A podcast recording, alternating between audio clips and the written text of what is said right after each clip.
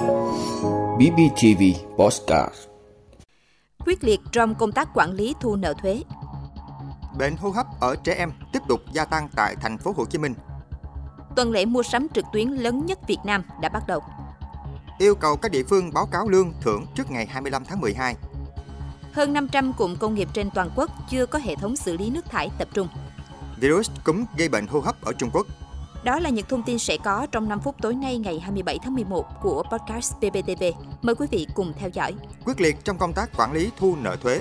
Thưa quý vị, năm 2023 tình hình kinh tế khó khăn, Quốc hội Chính phủ có các chính sách về giảm thuế dẫn đến tình trạng nợ thuế mới phát sinh tăng khá cao. Thông tin từ Cục Thuế tỉnh Bình Phước tính đến cuối tháng 10, tình hình nợ thuế là khoảng 1.440 tỷ đồng, chiếm đến 10,5% trên dự toán thu của tỉnh giao. Trong đó nợ khó thu khoảng 260 tỷ đồng, chiếm 18% tổng số nợ.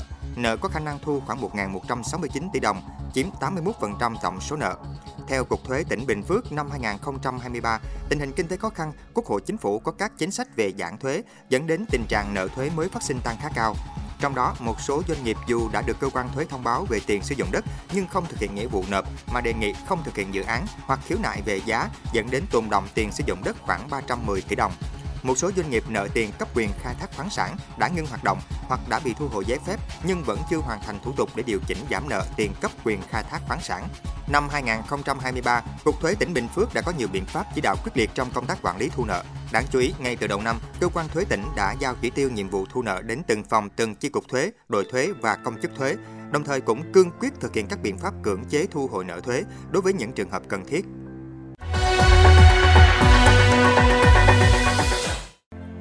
Bệnh hô hấp ở trẻ em tiếp tục gia tăng tại thành phố Hồ Chí Minh. Thưa quý vị, Sở Y tế thành phố Hồ Chí Minh ghi nhận tình hình bệnh hô hấp ở trẻ em đang diễn biến phức tạp trong những ngày qua. Tại các bệnh viện Nhi đồng 1, Nhi đồng 2, số ca mắc do viêm phế quản, viêm phổi, viêm tiểu phế quản, nhiễm trùng hô hấp tiếp tục có chiều hướng gia tăng. Hiện mỗi bệnh viện Nhi tiếp nhận điều trị nội trú từ 200 đến 280 trẻ mắc bệnh hô hấp mỗi ngày. Trong đó, khoảng 60% bệnh nhân là trẻ đến từ các tỉnh thành, 40% còn lại là trẻ tại thành phố Hồ Chí Minh.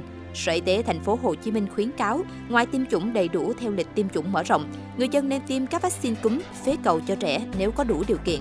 Trẻ em có bệnh lý nền cần được theo dõi điều trị ổn định để giảm thiểu nguy cơ chuyển nặng khi bị viêm hô hấp.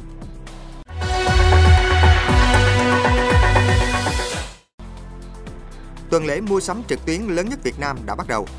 Thưa quý vị, hai sự kiện thương mại điện tử lớn nhất Việt Nam bắt đầu diễn ra, gồm tuần lễ thương mại điện tử quốc gia từ ngày 27 tháng 11 đến ngày 3 tháng 12 năm 2023 và chương trình 60 giờ ngày mua sắm trực tuyến Việt Nam Online Friday 2023 từ 0 giờ ngày 1 tháng 12 đến 12 giờ ngày 3 tháng 12 năm 2023. Đặc biệt chương trình 60 giờ mua sắm trực tuyến năm nay thu hút 500 nhãn hàng và 3.000 doanh nghiệp tham gia, trong đó có nhiều sản phẩm thương mại điện tử lớn và các nền tảng hỗ trợ bán hàng như TikTok Shop, Shopee, Lazada, Tiki, VNPay, Zalopay, Viettelbox, VNBox. Chương trình đặt mục tiêu tiếp cận khoảng 1 tỷ lượt xem trên các nền tảng tham gia, 10 triệu người tiếp cận và 3 triệu đơn hàng sẽ được thực hiện thành công.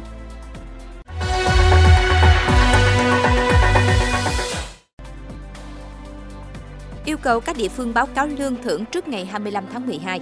Thưa quý vị, Bộ Lao động Thương binh và Xã hội cho biết việc báo cáo sớm nhằm giúp cơ quan quản lý nắm bắt kịp thời tình hình tiền lương, tiền thưởng Tết và quan hệ lao động trong doanh nghiệp nhằm phục vụ công tác quản lý nhà nước, đồng thời để các cơ quan chức năng triển khai các giải pháp có phần ổn định quan hệ lao động, nhất là trong dịp giáp Tết Dương lịch và Tết Nguyên đán năm 2024. Bộ Lao động Thương binh và Xã hội đề nghị Giám đốc các sở Lao động Thương binh và Xã hội chỉ đạo triển khai hướng dẫn hỗ trợ các doanh nghiệp trên địa bàn ra soát lại hợp đồng lao động, thỏa ước lao động tập thể, quy chế trả lương, quy chế thưởng để thực hiện chế độ tiền lương, tiền thưởng và các chế độ chính sách khác đối với người lao động.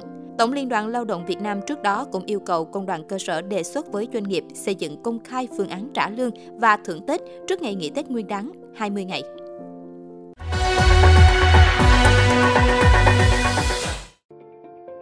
Hơn 500 cụm công nghiệp trên toàn quốc chưa có hệ thống xử lý nước thải tập trung. Thưa quý vị, trong 734 cụm công nghiệp trên toàn quốc vẫn còn hơn 500 cụm, đa phần là cụm công nghiệp làng nghề, chưa có hoặc chưa hoàn thiện hệ thống xử lý nước thải tập trung. Đơn cử như làng nghề tái chế nhựa Minh Khai, thị trấn Như Quỳnh, huyện Văn Lâm, Hưng Yên. Đây là một điểm nóng về ô nhiễm môi trường nhiều năm qua, nước thải chưa qua xử lý chảy thẳng ra môi trường.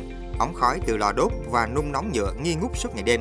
Không chỉ ảnh hưởng bởi nước thải chưa qua xử lý, với việc thường xuyên đốt những tấm nhựa ở nhiều cơ sở sản xuất đã và đang gây ô nhiễm không khí nghiêm trọng, phát sinh nhiều khí độc như dioxin và fuaran. ảnh hưởng trực tiếp đến sức khỏe người dân.